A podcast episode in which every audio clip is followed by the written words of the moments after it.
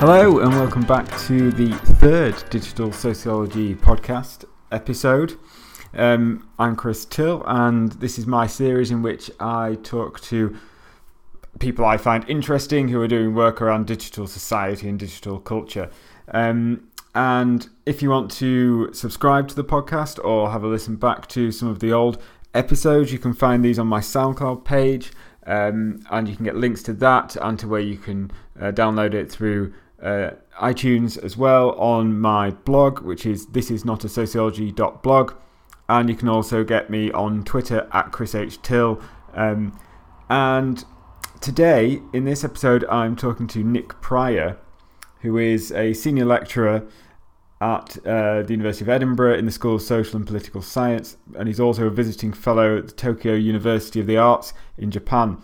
And I'm talking to him about his work on music, and I think he um, is doing some really intriguing work, particularly around the impact of technologies, particularly digital technologies, on uh, popular music. So he looks at um, the impact of MIDI systems, of smartphones, apps, auto tune, uh, video games, uh, streaming services like Spotify, and these kinds of things. He's done some really good work around the relationship between the use of uh, iPods and how that affects how we think about public space.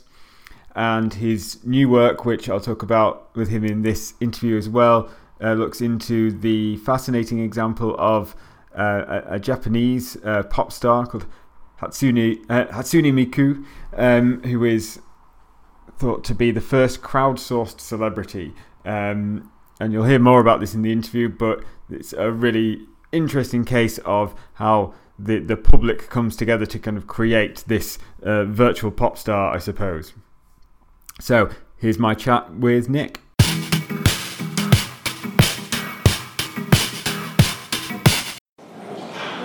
Hi, so um, I'm here again at the BSA, and uh, now I'm talking to Nick Prior. So, hi, Nick. Hello, hello. Hi, thanks for talking to me. Um, so, you're someone who you've, you've been doing work uh, for a few years, um, a, a, lot around kind of music and kind of music um, te- uh, technologies around kind of music consumption. Would that be right? Yeah, I, I mean, I guess about 10 years ago, I, I moved jumped fields, as it were, from museum studies, which is oh, right. um, the field I got into after my PhD and was directly related to my PhD. And decided that um, it's not a bad career move to start to, to research stuff that you, you really love. You know, you, yeah, can, get, you can get away with that. It's a, it's a good gig. Um, so, I, being an amateur musician myself, I was curious about how changing practices of making music were being heavily inflected by changes in technology. And you might notice I'm avoiding determinist language because okay, it's yeah. a much more compl- yeah. complicated relationship, but certainly the shift to digital technologies in studios and bedrooms had a big impact on what kinds of things are possible in the domain of music making. Mm. Um, and I was particularly interested in pursuing both production and, and consumption right. sides as a way of making sense of those changes. You know, and, and, and, hooking them up to broader changes too. I mean, you can't necessarily isolate the bedroom as a sure, yeah, yeah. as a unit of analysis without then showing the leakiness of the bedroom in relationship yeah. to broader configurations of, of, of capital and, and, flow and changes in, in the configuration of, of, markets and so on. So um, yeah, I mean, ever since then, I've been picking bits, slices of that relationship. For instance, um, taking devices as a as an entry point, and thinking about the laptop, for instance, as yeah. an archetypal unit of like capitalism, un- underwrites mobility in certain kinds of kinds of yeah. um, spatialities in, in terms of production. So, so, what is it about the laptop in that because it's it's a kind of a, quite an all-purpose device. It's, it's, quite, it's quite flexible. Is, is, is that one of the things that, that you find kind of interesting about it in that yeah, context? Yeah, I mean, two things. One, I, I, think it's a meta device in that respect. Right. I mean, all purposes is another way of, of putting that, I suppose. But it's Yeah. the first integrated unit that covers both production, distribution, Right. and consumption. if you think about it, um, that is not only you making music on on the laptop, but you're able to then disseminate, promote, get your gigs, Yeah. and then listen to the music itself. And then obviously with um, all sorts of technologies that allow um, consumption to happen in those fluid spaces. So it, it brings together what were often considered to be discrete processes. Yeah. Um, and then the other thing, of course, is that it's as a boundary object, particularly on stage, it's got this kind of mm. eeriness. It had to go through a process of normalization. Mm. So, in the early days of laptop making, laptop music making, there was a suspicion about the laptop because it didn't really belong there. Yeah. It was the only thing on stage that didn't make a sound mm. in itself. You know, you couldn't play it like a guitar. Yeah. So people were very suspicious about what it did, taking away musicality, replacing replacing the musician. There were all sorts of anxieties around what the laptop did. Its affiliations to business, I think, dragged it towards the idea that this was doing too much work at the expense Yeah. of the musician. So I was exploring it at that point as a sort of boundary straddling object. Since then, I think the laptop's become much more normalised. If you go to Yeah. many electronic gigs, for instance, Yeah. it's there. The, the glowing Apple logo is a telltale yeah. sign of certain kinds of, Yeah. um, you know, tastes and affiliations and ways of Yeah. making music and kind of. And, and even outside of the kind of the strictly kind of electronic music, kind of it's it's, it's there in a lot of spaces, a lot of music spaces, I think, uh, Yeah, as well, increasingly. yeah, um, Um, and uh, and I think um, one thing that I've read about in, in some of your work is is actually the kind of the, the, the musical aesthetics of the not also just a laptop, but of, a, of a electronic sort of music production around kind of auto tune Hmm. and um, um, the other thing. Vocaloid? No, Vo- yeah, voco- vocoders, yeah, which obviously is a much yeah. older kind of technology, Yeah. but um, yeah, and and where you talked about the, the kind of that sort of semi-roboticization Mm. of uh, of the voice is it, that's a really interesting issue, and especially uh, you talked about that in relation to gender, uh, kind of, kind of uh, music of like uh, Cher and um, Mm, uh, Britney Spears and this kind of thing. Um, could you say anything about what what do you find interesting about that? Well, let's start with this interview, right? Yeah, yeah. So, in this interview, my voice is being encoded, Sure. and it, there are a number of ideologies and a number of uh, systems of uh, value which seem to put on the voice a whole heap of expectations, right? So, you're talking to me, and as I'm talking to you, you're expecting my voice to be conveying a truth, conveying something about me, conveying my personhood, conveying lots of other, all sorts of other things. Um, now, I think the voice is a, is a particularly resonant object because we have so many ideas around its purity and its um, how it speaks for us. And you know, we talk about giving people a voice Yeah, as a yeah, yeah, form of agency. So it's already you are getting into the realm of the voice as a particular kind of sociological object, a thing that's ripe for analysis because it, it, it has all these resonances. And of course, if you're Derridean, then you have Yeah. a notion of the voice as, as the bearer of truth, as opposed to writing, which has got this kind of suspicion around it because it's mediated.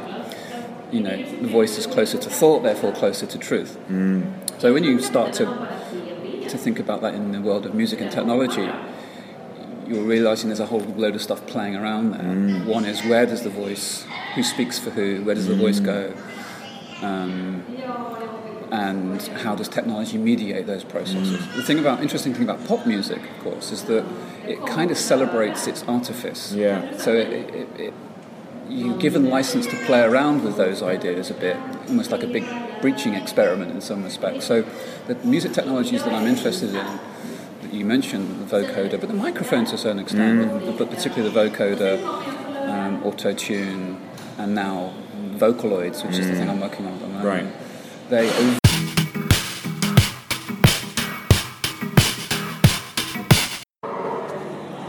Okay, we had to uh, restart slightly, and um, because we've um, we, we've moved due to some uh, excessive background noise, but we're, we're back again. But um, Nick was talking about um, uh, voice manipulation through uh, kind of digital technologies like um, uh, autotune, vocoders, and that kind of thing.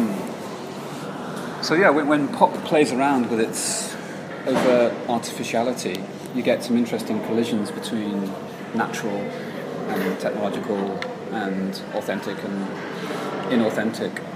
And in the case of the musicians you mentioned, when you in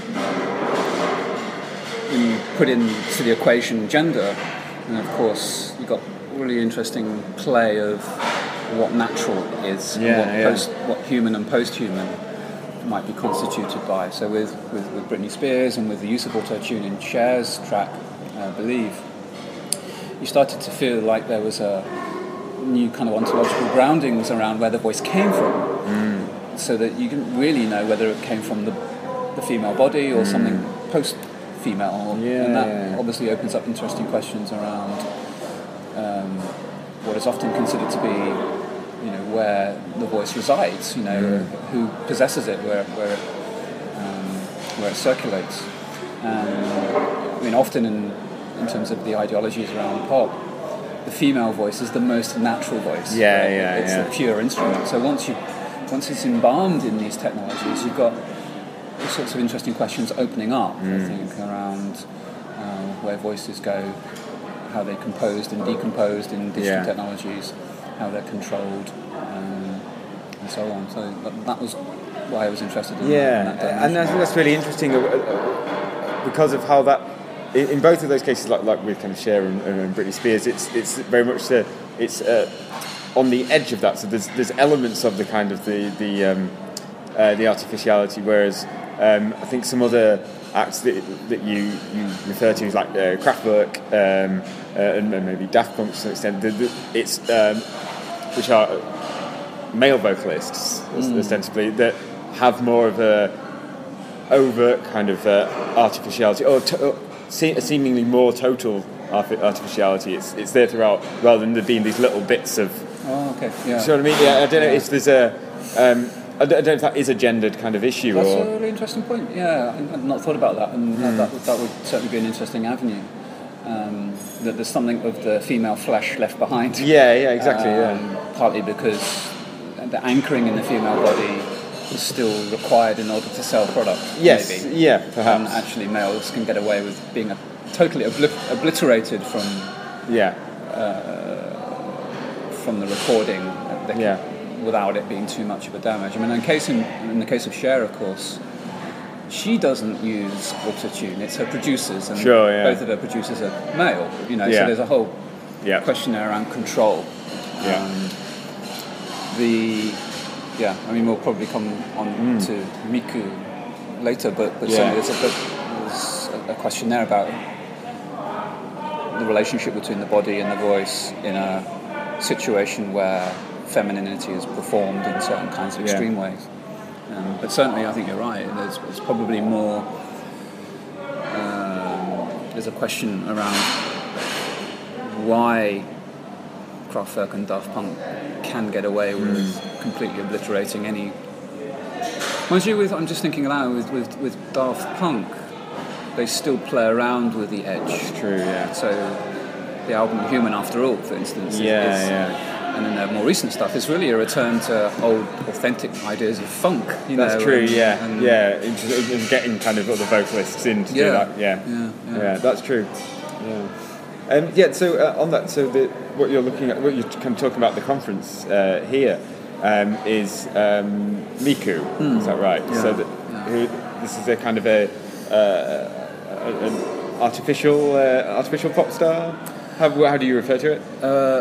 She's a, a virtual, Virtual- idol. virtual idol, right. She's termed in Japan. Yeah. Yeah, this, this might take some explaining. so, Miku, Hatsune Miku, is a marketing image. Yeah. She begins a marketing, marketing image in 2007. And she's a marketing image in particular for a piece of software made by a Japanese company called Crypton Future Media. And that company is based in the north of Japan, in a, in a city called Sapporo, on an island called Hokkaido. And the idea was that this piece of software could be used to replace a real singer. So it's a hmm. software is called Vocaloid. If you can imagine a desktop with a with an interface where using your keyboard and your mouse, you can generate a synthetic voice without requiring a real singer. So hmm. you know, if you're a musician and you've got all your gadgets but you don't have a singer, it's a it's a way of in the same way you would uh, synthesize uh, strings or Yeah, or, yeah, yeah. sure, yeah. Um, so it's it's a virtual singer. The, the, the software produces a, a virtual voice. So Miku was the mascot or the, the packaging material to sell the software. She was the third mascot to be used in this way. Yeah. But for some reason, she took off. Fans started to really associate with her character. You know, she's really just an image at this point. Fans started to make, write fan fiction, design her dresses and her costumes, make independent video games and videos, and use the Vocaloid software to make, mm, well, what is now over 100,000 songs. Right. Okay. So Crypton, I think, in a very interesting decision, strategic or not, it's, the outcome is dramatic. They put it under the Japanese equivalent of a Creative Commons license. So anybody can be, in effect, Hatsune Miku. So if you're using the Vocaloid software to produce Miku songs, you are Miku. You become Miku. So you can imagine that this is like crowdsourced mm. music production, collaborative, imbued with the dynamics of sharing, logics of uh, networking. Certainly uh, not the conventional idea of a songwriter No, no. behind which there is a small team, but normally a songwriter. This is crowdsourced songwriting. And since that point, she's been appropriated in you know myriad ways by different interest groups. Um, and she now performs live. But the songs that she performs live, and what does perform and live mean Sure, here? yeah, you know, these are under reconstruction ontologically. Um, when she performs live, the songs that she performs are the songs written by her fans. Right. I mean, some of whom will be in the audience, so Yeah, it's a sort of strange cyclical feedback relationship between production and consumption there. Um, so my work has been to follow Miku around a little bit. I've been going to some of her concerts, but also spending some time at the company and Yeah. interviewing the software designers and the CEO and the people in charge of the live side of things and her publicity uh, agents. She has, of course, she has a publicity agent. um, and it's giving me all sorts of interesting ways to think about, um, well, cultural production broadly, but more specifically how um, production is assembled and how voices are assembled in these in these sorts of spaces. And exactly and, and that's because uh, uh, when I first heard about this case from uh, looking at your kind of abstract and this kind of thing, I thought, oh, it, th- this will probably just be like uh, uh, Gorillaz. who You've also kind of written a little bit about, but it's really not. really Um, not. th- th- That's Gorillaz, as in like the Damon Albarn um, uh, kind of band. That's a much more kind of controlled, quite traditional in a sense, um, creation of a kind of an artificial kind of pop group. Um, not unlike, I suppose, the you know the Monkees or something like this. Yeah. It's just that Yeah. they happen to be real humans. Yeah. This is quite a quite a different case actually. And like you say, it's quite a, it's a I suppose it's a it's the um, dispersed um, networked character of it, Yeah. uh, which is kind of interesting. Yeah, no, that's that's a nice way of putting it. Um, yeah, I mean there- there are there are some overlaps, of course, Sure, between. Gorillaz and, and Miku, particularly in terms of the live show. Yeah. Um, but behind Gorillaz are still flesh and blood actors. Yeah. we still think about Damon Albarn behind and, and Jamie Hewlett behind that project. And I don't know if you've ever seen Gorillaz live, but they they do play with that kind of absence and presence, which is interesting. Right. So, the, the first time I saw Gorillaz, they played behind a screen, Mm. um, so you can actually see the band. So there was a sort of teasing of their. Ab- it's their- aware, it's, yeah, yeah, kind of a you know they're there, absence, but yeah, they're, yeah. but they're playing with that threshold. Every now and then they would they would come closer to the edge of the screen, so their silhouettes became Right. more well defined, and the crowd would be yeah. much more, you know, they would that, that kind of recognition of the characters, and it would be. Um, but with Miku, there's no founding presence. There's no flesh behind the silicon. There's no carbon behind the silicon. Um, she is pure representation. Now that opens up many questions around some of the now quite classic concepts like cyborg and Yeah. non-human, uh, simulacra, post-human, and so on. Um, I actually think assemblage is a nicer way of thinking about her because she, for the reasons you've specified, she's networked. Yeah. And how she's networked is an interesting, is an interesting question. Funnily enough, in one of the interviews I, I, I had with the software designer of Miku, I asked him about Gorillaz, and he took great pride in calling up a uh, foot, some footage from a Gorillaz gig and counterposed it with footage from his latest rendition of Miku in order to show how at Crypton they've got a very different approach to, to making Miku sing, dance, and so on. Right. Um, in effect, he was saying we are much more professional in how we do it than, than Gorillaz are. Right, okay, It's yeah. a great pride in distinguishing her Yeah. as a So, so how does she exist in the life? Or is it as kind of like a hologram? So I've seen these kind of holograms of a uh, Tupac, um, uh, for instance. Or um, is, is it that kind of form? Is it something very different? She's not technically a hologram, and Crypton chastise anybody who says Right. that it's a hologram because it's not. It's not a 3D projection. They are secretive. I, Okay. I did ask them about this, Yeah, sure, and they, yeah. they, they, they couldn't give me an answer for good reasons. You know, they need Yeah. to protect their commercial interest there. Um, but when you see her perform live, you realise that what they do is they, they have this big curved, a series of curved screens, in effect. So the, the representation moves in and out of the, of the 3D space to give the illusion Okay. of, a, of a character moving around the stage.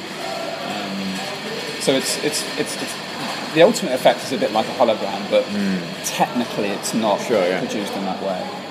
It's more 2D, it's more 2D than 3D. Yeah, yeah. Um, do you think it has some? Is this a kind of a foreshadowing of anything? Would you would you suggest, or or, or do you see it as being connected to any other uh, uh, broader kind of ongoing processes in in music production consumption? Um,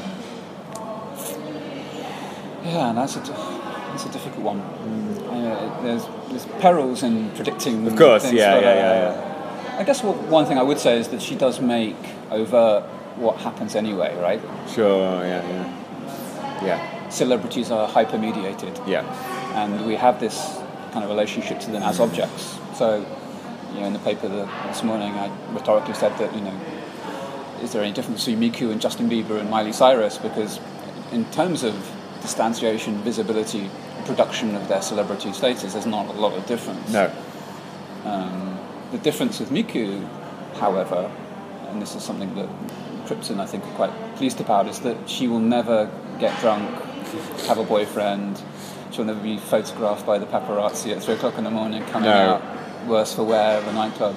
She's controllable in that sense, and she'll and she'll never let you down. She'll never sing out a tune, and so on. So, terms of idealizations of celebrity, she meets those sorts Yeah. of criteria. I suppose she could get. They, they are ceding some control of her. She's not an entirely kind of controlled commercial prospect if a lot of the content comes from the fans. I, I imagine they're they're they're obviously they're, they're filtering that. Um, but if she's there to kind of effectively to reflect the kind of the desires or whatever of uh, of the fans by singing their songs and being kind of part of that, they're not entirely in control of that. It's a very delicate balance, and I did ask the, the, the CEO about this. He, as you say, he has to cede control to the fans and accept that what they might produce would not be acceptable to Crypton. So, in particular, there's a whole you know dark area of the internet which is playing with know, sure, the, yeah, the, yeah. the kind of polymorphous perversities of, of Miku in very dark ways, and he, you know, he's genuinely upset and embarrassed by that. But at the same time, he recognises that you know he can't do anything about that. And if were he to do anything about that, it would change the model. Mm. They would then become much more of a centralised, top-down company that dictates Yeah. exactly how, it, how she's produced. Of course, on the other hand, because she is relatively open, it allows for all sorts of other kind of identity politics and, and um, sexual orientations and so on to proliferate without the control of censorship and so on. So there's a Fatsuni Miku minor movement, for instance, which appropriates what is already, what, what, what at the moment is a kind of hyper feminine body into something that's more aligned with the fat fat activism movement. Oh, okay, right. And the and the, the fan art and the and the imagery is what you might expect. You know, she's a you know a Yeah. large middle-aged woman rather than a 16-year-old teenage girl, and, but she's still Miku. You know, and that's an interesting appropriation of you know.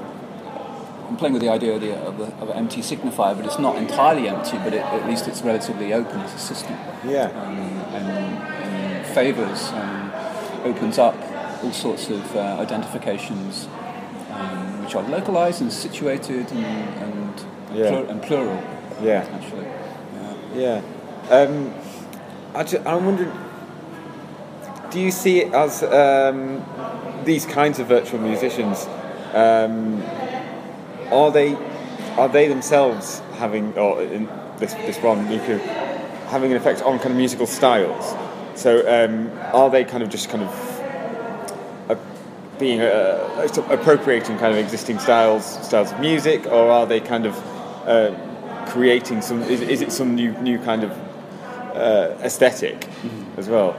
So, yeah, there- there's a that's an interesting question. She began really as a as a way of writing J-pop, Yeah, upbeat, bouncy, major chords, you know, pure pop, you know, with a Japanese spin. But as she's been appropriated by all sorts of different musicians, mm. the, the genres themselves have proliferate, proliferated, mm. um, the styles have done. Now, when you speak to Crypton and the, and the designers, they are all for her as a platform from which to experiment more and more. So mm. they're really interested in innovation aesthetically with the music. right. So, the last interview I gave with one of the software designers, he had a Aphex Twin sticker on his laptop, and he took great pride in, in, in telling me how they want to encourage that kind of level of experimentation with her. They mm. see it as an avant-garde installation in some respects, rather than just some kind of mm. throwaway disposable Yeah. pop star that, that's ultimately mm. controllable. They see her as, as a potentially a new way of opening up new aesthetic styles. So one of the one of the clips that's, that's quite well known as she performs live is called "The Disappearance of Hatsune Miku," and it's a 240 beats per minute piece of electro, but but it's like nothing you'd ever heard. She sings. Well, her voice is composed by, by, by the mm. composer to align with a 240 beats per minute track. So you, it's just this incredibly Yeah. frenetic, almost avant-garde, you know, um, style of music, and and I think that's where a lot of the joy is for, for, for composers is, is Yeah. in experiment, experimentation. Yeah. yeah.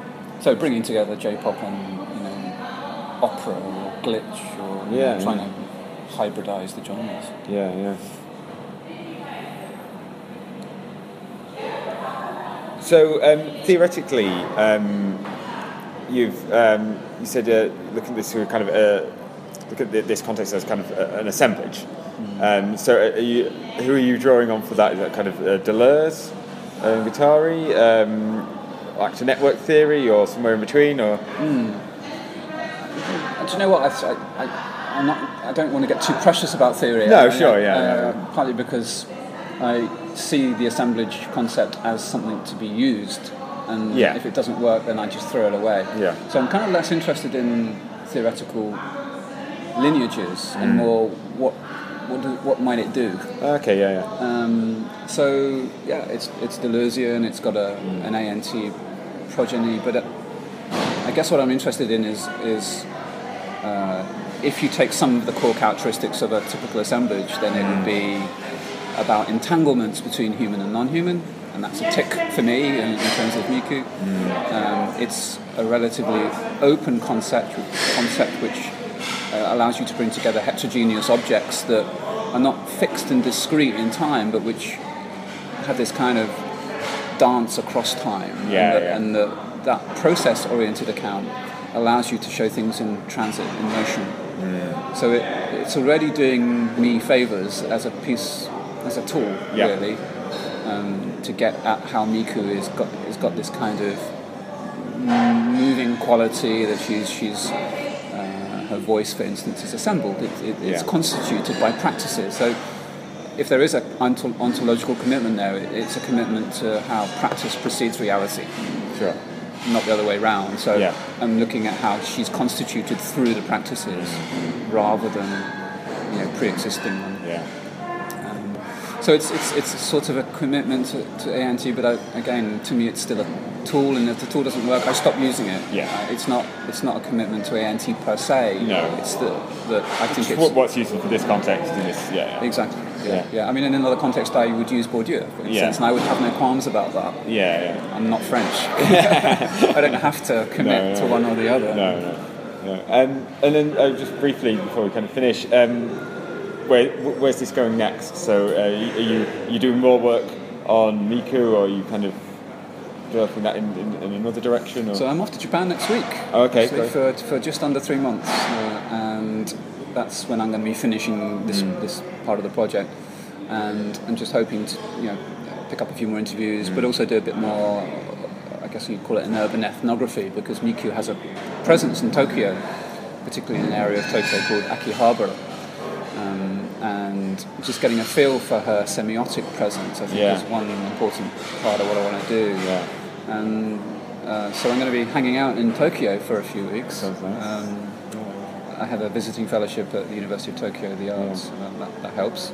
Yeah. Um, yeah, and I'm, I'm just going to see where that leads me. I'm also going to be performing some music Yeah. using Miku Wow. at the university, which is Miku's 10 years old this year. So is this music you've composed? Yeah, yeah.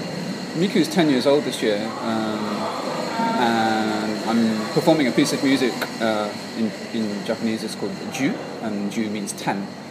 So the idea is that I'm going to be recording the sounds of 10 vending machines, the electromagnetic fields that are giving off. This is going to sound really pretentious. it sounds amazing. So vending machines are huge in Japan. Uh, you Yeah. can buy anything from a vending machine. And they've got a very strong presence as non-human actors in the, in the urban landscape in Yeah. Tokyo. They also happen to be places where you might go during an earthquake because you get information Wow, displayed on the, Yeah. on the vending machine itself, and it distributes free water. So it's more than just a commercial transaction. These things are, Yeah. are, are alive and active. You know, even Yeah. though they look sleepy at night, and not exactly very uh, alive in- in day to day. So I'm bringing together some sound, the electromagnetic magnetic fields of those of ten vending machines, with an, a ten-minute urban soundscape from Akihabara with 10 Miku samples, her voice, Great. and bring them together in a, in a kind of. Well, I've not written it yet, but that's the idea. that, that's fun. Wow. Um, will I be able to see this or hear this online as well? Uh, hopefully, yeah. Um, yeah, I mean, Yeah. hopefully somebody will record it, so I'll, Great. I'll Yeah, stick it yeah, yeah, yeah. I'd, I'd like to. That'd be great. Yeah. Right. Uh, so, uh, thanks for talking No, to me. thank It's you. been uh, Yeah. really fascinating, Thanks, and I, Chris, yeah. yeah, I really look forward to um, reading something on this when you when you've uh, when you've written some of it up. That- Yeah, fantastic. great. Yeah. Okay, no problem.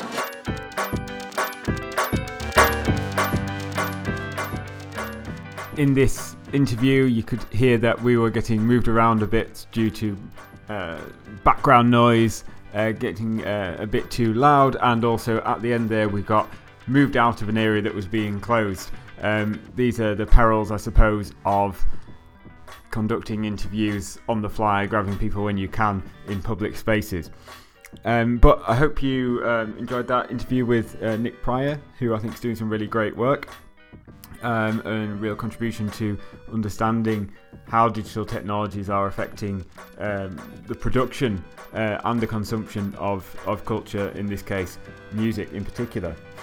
Um, so, if you would like to follow me on Twitter, I'm at Chris H. Till, and um, I'll be tweeting out links to the, um, the podcast series as well. The theme music is um, by Mole and is Welcome to Video Game Island. And the incidental music is by Jonas78 and is Disco Stomp, and they're both used on a Creative Commons license. Next time, I'll be talking to Louise Reed about her work uh, looking into the impact of energy monitoring on energy consumption and understandings of um, of this and the kind of disciplinary um, and uh, other elements. So I'll see you there.